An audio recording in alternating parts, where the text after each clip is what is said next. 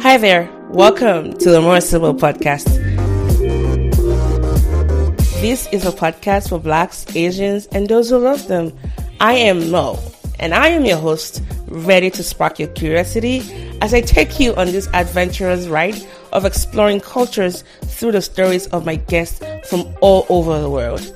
On this show, we get really personal, discussing salient issues that are relevant to our contemporary age and also building community around them.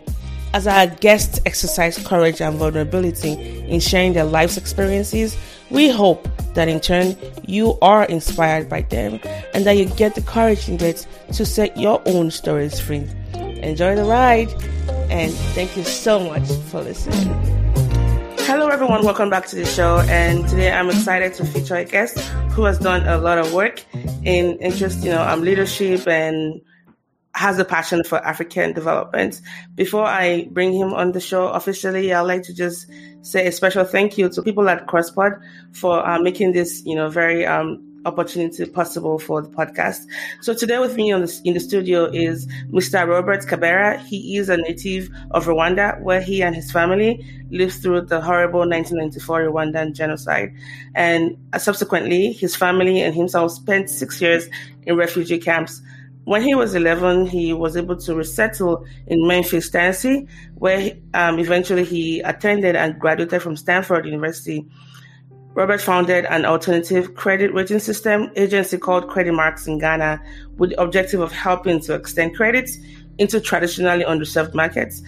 He has helped over 50 energy companies in nine countries to provide clean tech to more than 6,000 people living off the electricity grid. So that's really um, an amazing feat right there.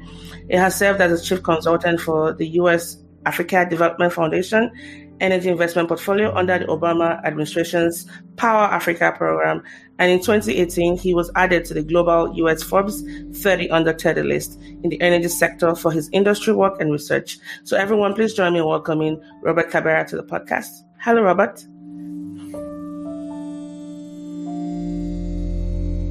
Hi, Mo. Really nice to have you on the show today. Thank you so much. Thanks for having me. Happy to be here.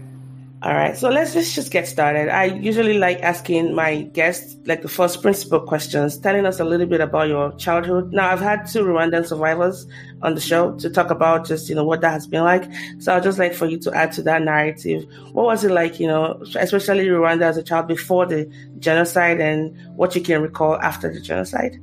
Yeah, absolutely. My, my life before the war was very pleasant. Um, I lived uh, in Kigali, obviously in the outskirts of town. Um, I was the youngest of uh, four kids. Uh, dad was an engineer who traveled uh, abroad a lot. He came back with many nice toys. Uh, mom was amazing. I remember my childhood being happy, very pleasant, a lot of wonderful memories. A lot of the family members would come around my home for summertime. So, very happy, pleasant, loving childhood uh, leading up to the genocide.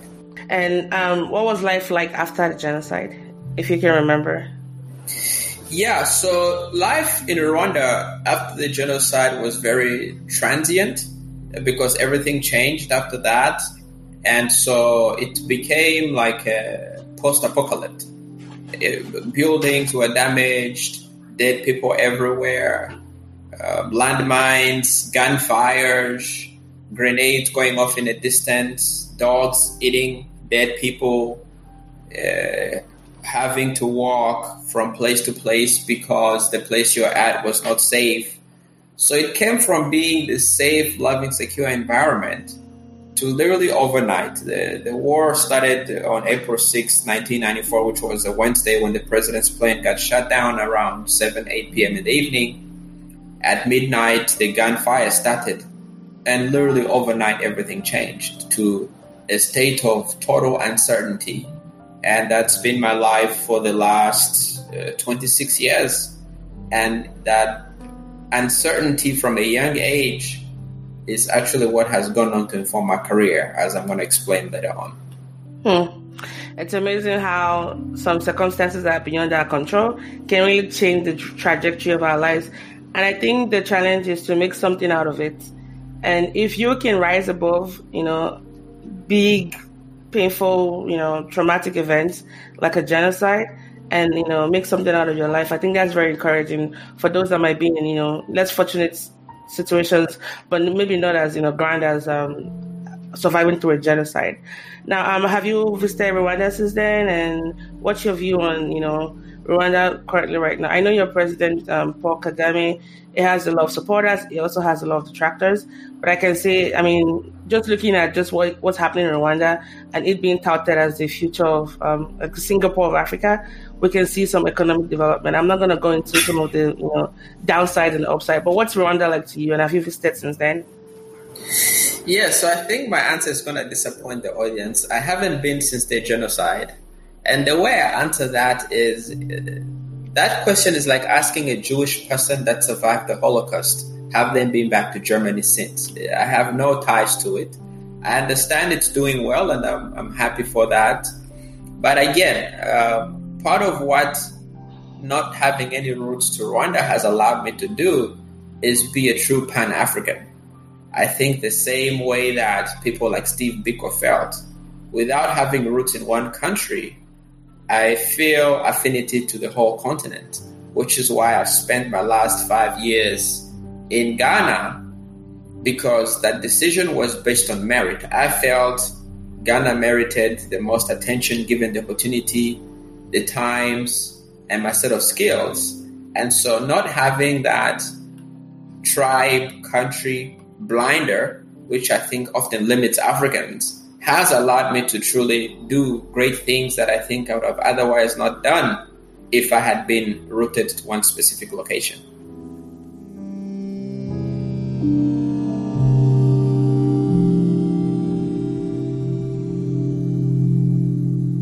I mean, I appreciate your response, and I mean, this is something that has worked for you. So there are no counter arguments for me.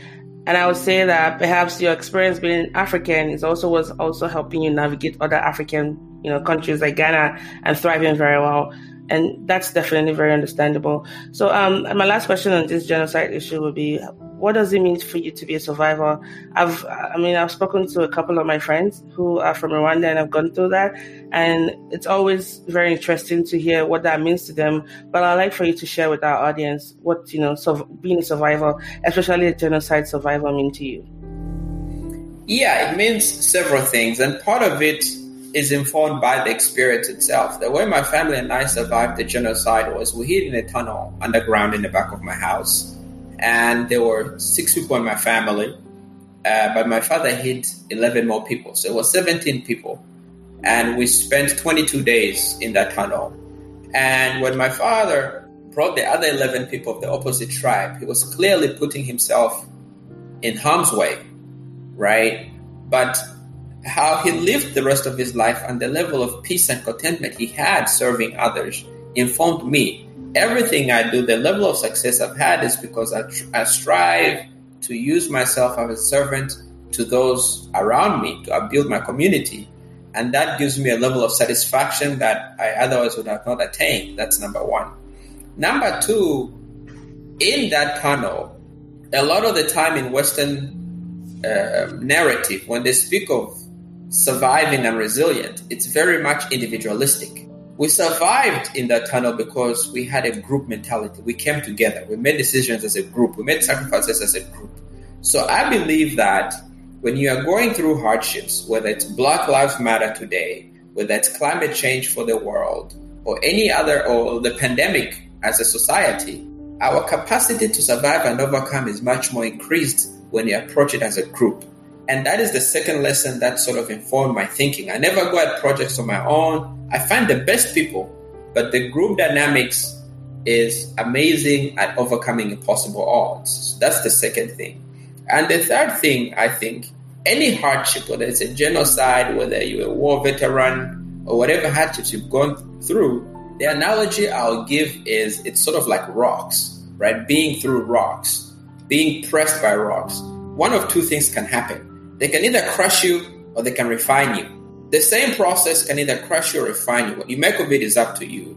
Uh, but we are built as individuals with an internal resilience that if if we give it a chance, half a chance, we are able to be the best we can. And especially those of us that go through hardships. That's what it takes to be an entrepreneur, to be an academic, right? To sit through that uh, thesis or to sit through that impossible class or to, to go through that defense where everybody's coming at you. Those are the same skills it takes to take hits and keep going.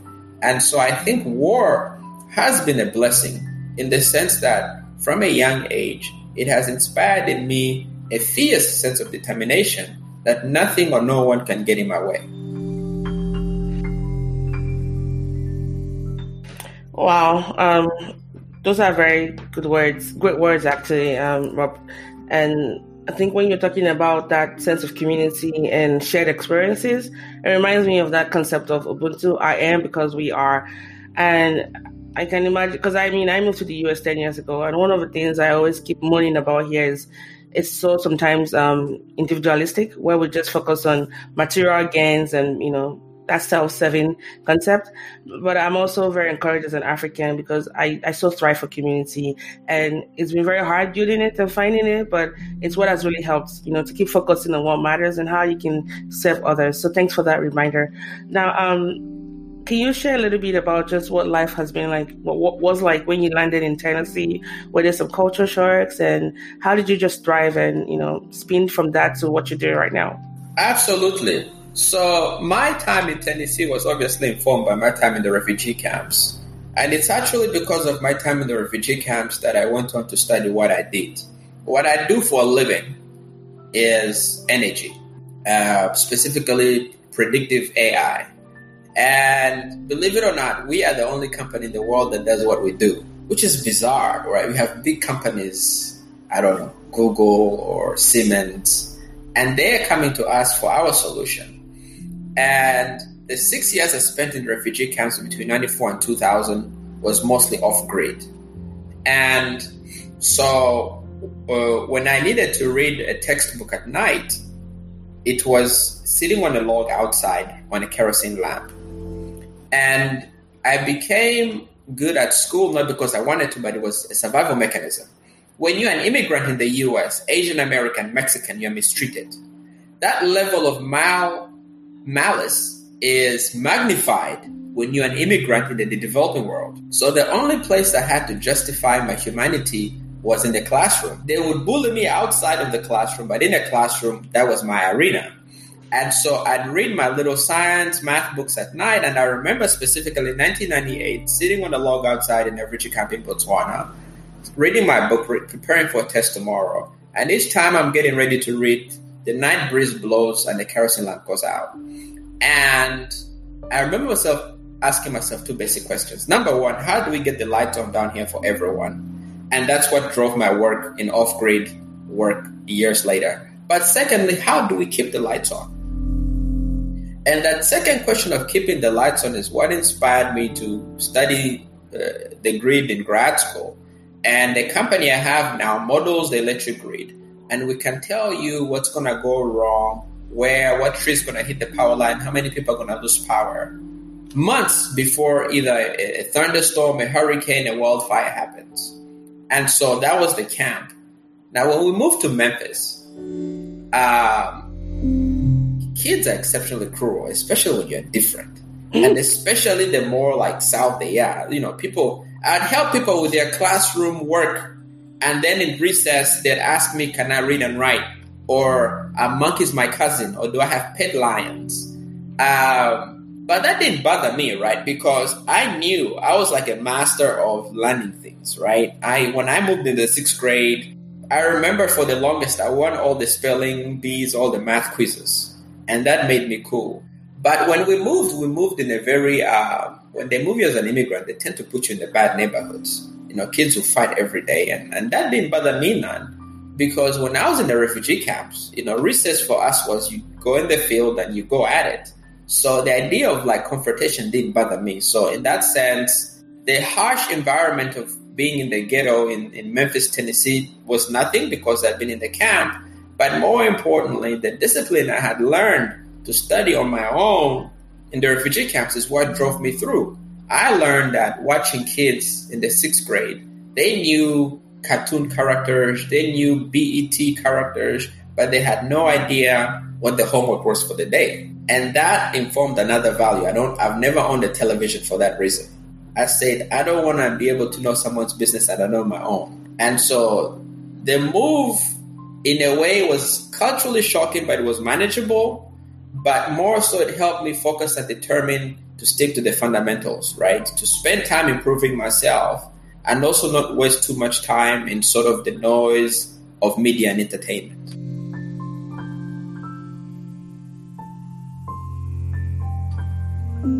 Oh, wow. I mean, I, I, guess you're just an embodiment of life. Sometimes is not even what happens to you, but what you make out of it and what you can make happen to you, you know, happen for you. So thanks for that reminder. Now, um, the next question for you will be this. I know you have an engineering background and you describe yourself as a serial entrepreneur. I get the science part of it. You um, need to develop solutions to help with, you know, electricity and all that. How did you develop the flair for business? And tell us more about the services you provide. Absolutely, ninety-eight percent of my business acumen comes from my mother. Yay. She's like a businesswoman. I mean, you know, in the refugee camp, she'd make popcorn and sell it to get me money for snacks so she's very creative. The science side is my dad. Um, so I think, right, long time ago, I discovered something that the the the meaning of life is to discover your gift, whatever your gift is. For me, it was uncertainty in the early days, but that uncertainty came to be around the math that is required to quantify risk. That's why I'm good at risk. Credit scoring is risk. Predictive grid analysis is risk. Banking is risk. Um, but the purpose of life is to give that gift away. And so I discovered when I was uh, uh, doing uh, energy work that the the way for an invention to be able to have the greatest impact is to reach as many people as possible. And science was very limited in that scale. So for everyone to be able to get a solar panel, a cell phone, access to drugs, access to education. You had to create a financial system to make it possible for them to do it. And that financial system entailed if everyone has a dollar in their pockets, how do you make it a thousand dollars in their pockets? If something cost a hundred dollars, how do you make it five dollars? So the business acumen was a means to be able to allow more people to benefit from what I had, which is the ability for them to access electricity, access electricity affordably and everywhere. Wow. Thanks for that. And kudos to your parents for, you know, um, I guess depositing that gift in you from your mom, that your mom's entrepreneurial acumen to your dad's, you know, science and all that. Um, so now the next question for you is, two of your companies are tailored to meet the needs of farmers and low income earners. Was there any specific reason why you decided to focus on these groups of people? And what has that been like for you? Yes, absolutely. It has been very unforgiving right? There, there are things that are just insanely difficult, and especially, you know, doing doing business on the continent. Um, if I had to describe it, it's like imagine if you had to cut with a sharp razor the wrist of your hand. How painful that would be. Doing business in Africa is more painful than that. Right? So if if if you don't feel like this is your purpose in life, don't bother doing it because it, will damage you beyond repair. Why those two uh, particular ventures? My original goal, right, when I graduated Stanford, I won their biggest tech competition for inventing a solar oven. Uh, at the time, that weighed uh, 69 ounces and, and cost like 25 cents. And I wanted to bring this to where it was needed the most, right? 90% of the continent is off grid. Um, and that's when I realized to scale a business an idea, you needed a business concept. But later on, five years later, when I worked with the government, with off grid energy companies, I realized that all these people that were trying to bring the solar panels to, it didn't matter how awesome the panel was, if people couldn't afford it, it couldn't make any sense. And that's when I became fascinated with how do people uh, in the informal sector bank themselves? How do they access money? The US solved it in the 1940s with the FICO score in America, if you have a credit score, you can get a house, a car, a, a wife, Uh, well, uh, you can get whatever you want. That was a joke. right? And some people will ask you your FICO score on your first date. Before, yeah. right? That as well is important. But in Africa, we don't have it. And so I set out to do the same so that if this person makes $100 a month, how do we get it to 10000 And then with that 10000 uh, they can do whatever they want with it. Um, and if the, the farmer thing came to bear over two reasons. Number one is when we credit scored people in the different sectors, uh, most of them had very high default rates. If, for every loan, commercial banks in Africa were losing 25%, savings and loans 34%, microfinance companies over 50%. But those that were lending to smallholder farmers over a period of 10 years had a 98, 99 repayment rates. So we realize farmers have a very high aptitude for paying back as long as you give them time to harvest their crop and pay back. And by the way, uh, there's about half a billion farmers on the continent of Africa. 69% of the world's arable land is on the continent. And we're going to be a billion and a billion, 1.2 billion. And about half of us uh, are going to be in agric. About 80% of us are going to be under age of 17. So it was the largest opportunity to be able to have impact. And so I saw the opportunity to bank farmers, which right now I'm working. My credit scoring company has deviated into two directions. One is the typical credit scoring. The second is a farmer bank, a bank for smallholder farmers, tailored for them, for their needs, for what they need. We go to them, they don't come to us. And the point was, banking farmers was the single biggest opportunity to uplift 500 million people out of poverty in a single generation. I'll give you one example. In the western region of Ghana, which grows about 20% of the world's cacao, there's a farmer named Joseph. Joseph has six children, and all six of those children are in university. His oldest son just graduated from medical school in Cuba. He's paid for all their school fees from proceeds from the farm. So I figured, why not make all those 500 million smallholder farmers a Joseph? So that, like I said, not in five generations, but in a single generation, they can uplift themselves from poverty. So that is why I do what I do.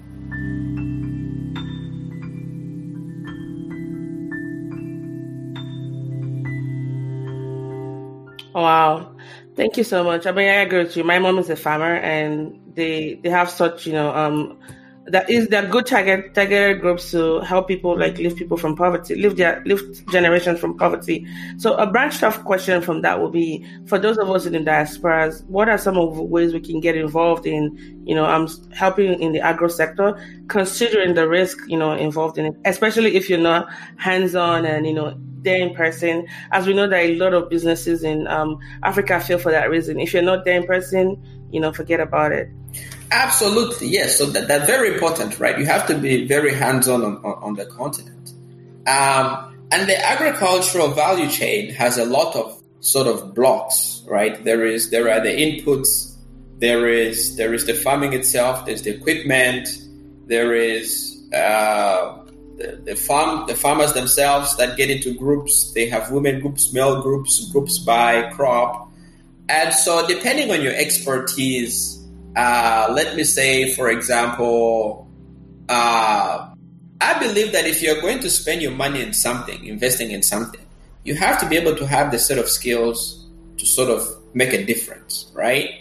So I will give um, yourself as an example. I know you have a PhD in pharmacy, so therefore you know about drugs. I'm very ignorant about drugs. So what, my, what I may say may be off, but it's, as an example, there are companies now that are working to digitize uh, pharma records across the continent. One of those is a company called mPharma, based in Ghana.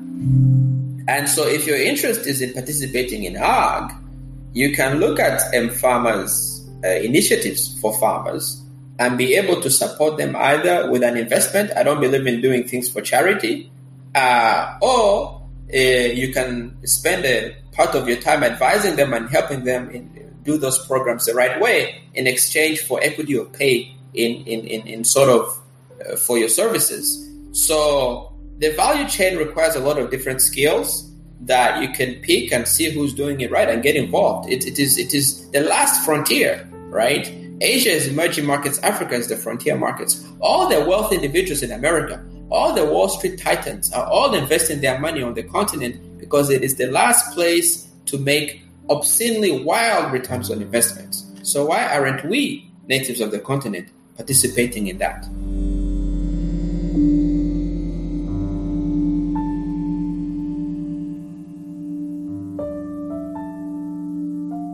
I mean, that is so true. We cannot leave our, you know, our home front and then invest in other in other countries and then forget about the continent. And I think it also ties to what you said earlier on about the younger demographics. I think Africa as a continent boasts of a younger, you know, um, stronger workforce. We can definitely leverage on that. And I loved what you said about just the different ways of, you know, being a part of it. You can advise, you can, you know, get form of payment through equity. And so for those listening, this is just, you know, an encouragement, you know, to get more involved in the motherland. Now let's talk a little bit about one of your companies called Credimark. Credimark, sorry, and I can definitely understand your love for predictive AI kind of, you know, branched into um, preventing people from def- defaulting on loans, you know, beforehand. So using that, you know, leveraging your skills in, you know, predictive technology. Now, since its launch in 2018, what has it been like, especially the ups and downs of um, conducting business in the motherland, and what are some of the lessons you can, you know, um, throw away as far as what you've learned so far? Yeah, absolutely. I think the lesson of doing business on the continent, especially being young and an African myself, is a lot of the the analogy I give in doing business in Africa is, and I, I love, you know, I, want to predecess this, but I love the, the place. I spent my best years of my life there. I'm still doing business there. But the analogy is this uh, the cities, the roads in the cities have tiny potholes. As you leave the cities and go to the outskirts, there's there's uh, manholes, bigger ones. And the more you go into the bush, there's sort of like black holes, the ones where 18 wheelers disappear and, and go into, right? Is the Bermuda Triangle? Bingo. So, Africa is full of such manholes, figuratively, when you do business, right? It's full of landmines everywhere. And those things are set there by the powers that be for them to retain power and influence that's something you gotta deal with. It reminds me of uh, a, a, verse, Mark chapter 6, verse 1 through 4. When Jesus goes back to his hometown, he performs miracles. And he's instead of being happy about it, people are like, Isn't that the carpenter? He's a small boy. When you go back to Africa and you're trying to do great things for them, they'll treat you like this. They'll say, Ah, this one's a small boy. Who is he? Eh? Look at him, he doesn't know anything. I'll give you an example. This predictive energy AI company that I started last year, when I went to uh, an African company, the biggest energy provider in a specific country that I'm not, going to mention, they have about 70% power outages. We could predict those power outages, we could prevent them. When I went to the guy that runs the National Company of Energy, I said, Look, use this software for free, see if it works. The man said, Ah, Rob, how much money are you going to pay me to use this thing? And this is this this is the same software that America's largest power companies. Think of the top biggest five are paying me for it. People in Japan are calling me for it. The largest telecom companies in America are calling me for it. But our own people say, ah, how much you pay me for it? So I think that's that's the continent for you. It's brutal, it's tough, uh, uh, but you gotta expect it. Specifically, Credimarks. Uh, Credimarks was built as a way to be able to serve more people with less risk. And I realized that things are not what they seem. When I went to the microfinance companies and tried to give them this tool, they didn't really care. And I later discovered why. When the average person starts a microfinance company on the continent in West Africa, it's not to make money. When you are going to get a loan from a microfinance company, you have to put up 30% of the loan as savings. The microfinance owner takes that money and instead of holding it for you and investing it and returning it to in six months, he uses he chops that money. He uses it to build a house, buy a car, maybe get one or two mistresses. So he doesn't care for his loan portfolio. So me who was bringing this tool, they were like, ah, you small boy, you don't know anything, right? So what I would say on the continent is nothing is what it seems.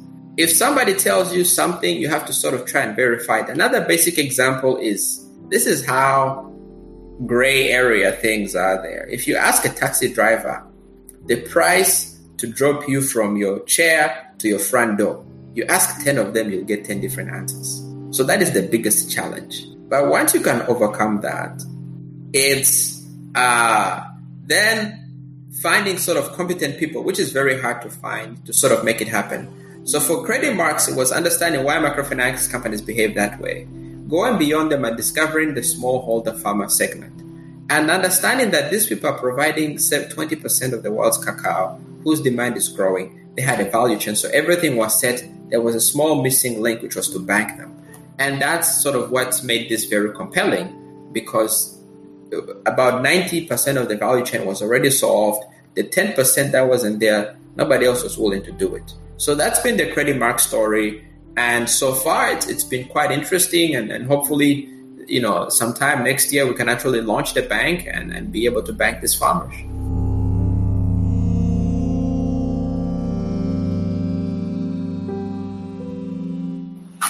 Well, um, I can imagine the struggles of being the first to enter market, and the market quite as you know challenging as the African space because there's so much bureaucracy, red tapes, and you know misappropriation of you know funds, and even just a lot of government issues. So give you kudos on that for you know braving that risk. Now, um, would there be some things you would say you've learned so far? If you could do things, different, what would you do differently, if any? as far as far as you know launching into an African market space, what are some of the things you you do differently if you could go back in time? Well, that's a tough question. I think the best thing I did for myself was uh, it's you want to be as immersive as possible. There's a lot of things that go on that you cannot just see from a distance, right? So to your point earlier, if you want to start a business on the continent, you can't do it remotely. You gotta be able to go there and see it for yourself. So going when I went to Ghana, I actually didn't even stay in the capital city in Accra. I went to uh, sort of the second city, which is Kumasi, and now outside of Kumasi, on a dirt road in the middle of a maize field. You know, just as local as it gets, and that's where I was able to calibrate and understand what happens. That's number one. Number two, eh, specifically again for the African context, it's extremely political very political. 99% of business on the continent is political, 1% everything else. So, what you want to try to do is you want to try and understand, get people that have power politically who are um, incentivized to see you succeed. So, I'll give you an example with Ghana and cacao, right? There are certain foreign dignitaries that from Ghana that serve in Europe whose job is to provide as much cacao as possible to the European market. Cacao is important. It's, chocolate is the number one uh, contributor to the economy of the Netherlands and one of the biggest ones for Belgium and Switzerland. So the ambassadors to those three countries are incentivized to make sure that industry works. So I work with them to engage the local people. So you want to find as much as possible political individuals that can block and tackle for you because without that, you get squashed immediately. I mean, spot on. Be very savvy. Don't come with your diaspora knowledge without understanding the landscape of the countries you're entering and get some power. It's it's especially for Christians who think, you know, oh yeah, if they're not Christians, you can associate with them. Even Jesus knew the importance of that. He had friends, he could stay over their houses and all that. So get yourself some power and use that leverage to build what you want to do. So thank you for that reminder. Now, as a Nigerian, I'm curious to know why Ghana? You know, there are other, you know, nicer countries in Africa. Just kidding. But why Ghana? Why what was Ghana very specific to you as a market to enter? Was any um, specialty about it? Relative to other countries in Africa? Uh, when I first went, went there, it was very random. Most of the work I had done for the U.S. government was mostly East Africa right? Obama had roots in Kenya, so all his most of his Power Africa work was in Kenya, Rwanda, Tanzania, and so they, you know, they told me we have we're trying to launch in West Africa. I said, well, I mean, what's that in my business? They said you should go and check it out, and I did. I came for what was this was in 2016. I came for what was a three day conference. And everything they said about energy from the technical side at the conference was wrong. I could tell but the socio-economic dynamics they were saying about Africa didn't feel right. And so I decided to halfway in the middle of the first day, take a car and go to the middle of town to check things out for myself. And then I took a bus from Accra to Kumasi, six hours. Because if you want to understand Africa, you don't go to the largest city, you go to the second largest, the local ones. And it felt to me back then that Ghana was 10, 15 years behind Kenya as far as clean tech, fintech. And this was an opportunity to do things right that Kenya had done wrong. So my decision to stay there initially was gut, right? People like, Robert, you're a man of science and data. What was the data? So it was no data. It felt, it felt right. But really, my my interest there as far as farming is concerned, as I mentioned, Ghana and Ivory Coast produce 60% of the world's cacao. Nowhere else is such a commodity concentrated. And chocolate is a $150 billion industry that's been growing at 4.5% since 1996. The productivity has been going down. And the value chain is completely linked. The farmers are in groups, 3,000 groups. They have 50 com- 52 companies that compete to transport the good from the farm to the warehouse. They have demand like crazy from the European countries. And what's unique about them is it's the only commodity that has a set price. So before every season, you know how much a kilogram of cacao is going to be. More important than that, Ghanaian cacao is more pre-sold than Apple products. So 80% of cacao, before it's even harvested, is sold. So if you want to go in and try and bank farmers, this was the best commodity to start because everything was set. And of course, after that, expand to other places. So it made sense from a, a market perspective. And that's where I've chosen to start. But of course, I intend to expand into maize, into cotton in Malawi, into vanilla in Madagascar, into tea in, Ke- in Kenya and Rwanda, and of course coffee in coffee. Ethiopia. Wow. How about Nigeria? I know we used to have very, you know, resourceful cocoa, or sorry, lucrative cocoa business, but that's dwindled. Any hope for Nigeria expanding to any of the natural yeah, I, th- I, think I think Nigeria has a couple of uh, institutions that uh, Dorio Partners is an institution in Nigeria that has found a way to successfully pre-finance smallholder farmers in the maize sector. So they provide, they find you a buyer, they give you the resources to plant, and they give you the money before you even put the seed in the ground. So there is there is there is uh, interesting opportunity there, but also Nigeria is very it's a leader in fintech, right? Oh, yeah. They're, digi- they're digitizing everything, and I love anything digital. So I think the the, the opportunities are, are, very compelling there as well. I just haven't studied it as closely as I have these other countries. Okay, okay. Now this very next question is going to be about Nigeria and Ghana, and you have to answer it very carefully because it's going to determine our next you know conversation. Jollof rice, Nigerian or Ghanaian variety? Choose your answer wisely, Rob.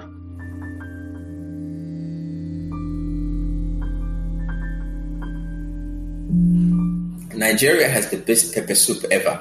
Oh my goodness! I see what is, you did there. That, that, is that is my final answer. But right, both I'll, of those countries, let's be fair, both of those countries have amazing uh, uh, bushmeat, grass cutter.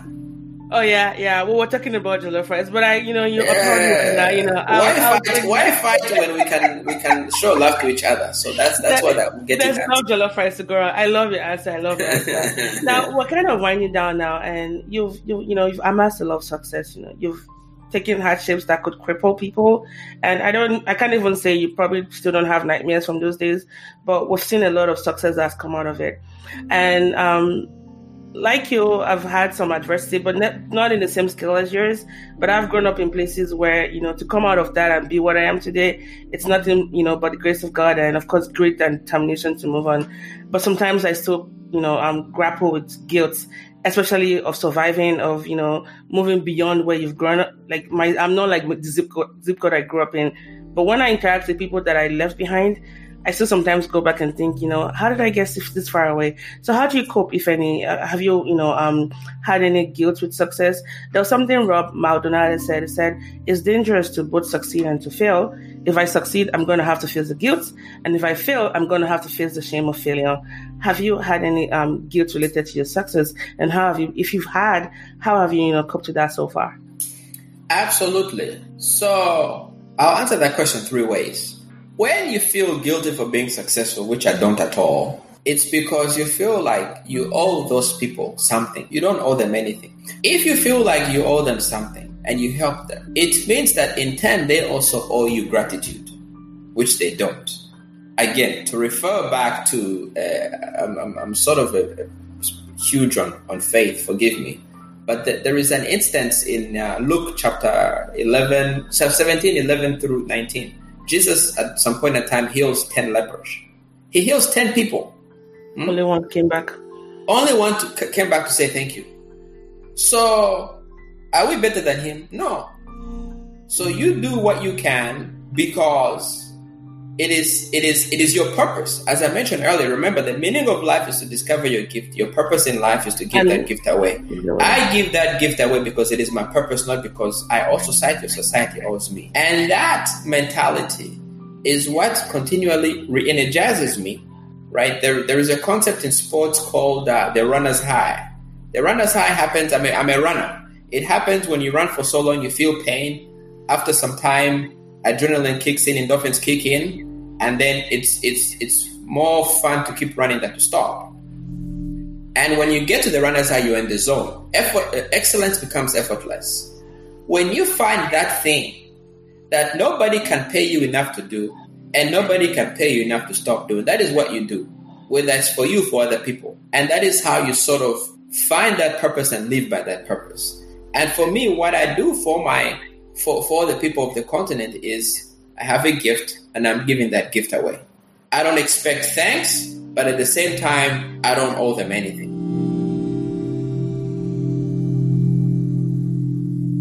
Wow. Thank you. I was expecting two more points, but I think it's kind of um, wrapped into one. Definitely, yeah. that's a very good point to you know um, live by. Like, just live your purpose, and invariably, you're you're paying something back. It might not be on an individual level, but you're changing lives, perhaps on a population level as well. Um, yeah. Finally, will be this: um, What kind of words of encouragement would you give for young people who are still, um, I guess, um, grasping with you know the trauma of their past experiences, so much so that they've not been able to live in their purpose.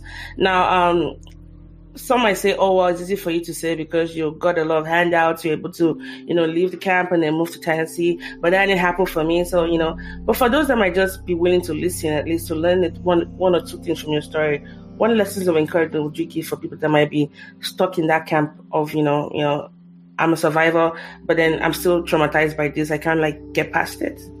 Yeah, I mean that's a that's a tough question. Um, I'll probably go back to what I've already mentioned earlier, which is all 7 billion human beings are unique.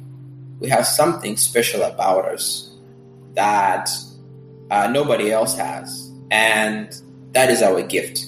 I think it is your job in life to find what that gift is. For some, it's music, some it's sports, some it's medicine, some it's healers like yourself, right? If you ask me the difference between Advil and Tylenol, even if it was labeled in bright red letters, I couldn't tell, right? That is that is your gift, and I give you my word, you'll never find fulfillment unless you live by giving that gift away. So wherever you are, whether it's a refugee camp in the Congo or or some other place, some rural place, let's say in Liberia off the grid, you have a special gift. Find out what that gift is do the best you can every day to be true to that gift by giving it away. And I am very certain you will be wealthy and successful beyond measure. And not just financially, right? Money is a byproduct, but you will be fulfilled beyond what you can imagine as long as you become maniacally obsessed about finding what that gift is and living your life every day giving that gift away. Absolutely. That's a very um, very robust response. And you know that gift because it's probably what's going to keep you up at night if you're not doing if you're not engaging in it.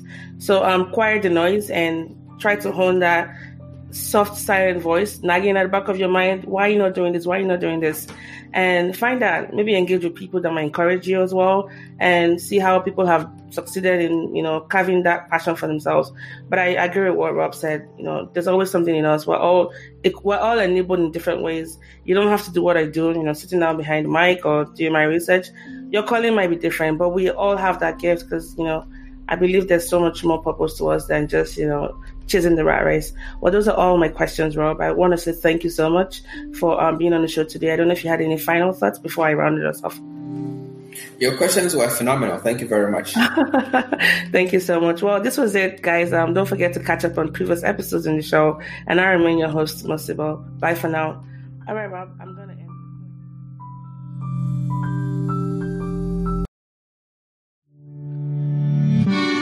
Thank you for listening to this episode of the Sibyl podcast. Well, guess what? There's plenty more where that came from.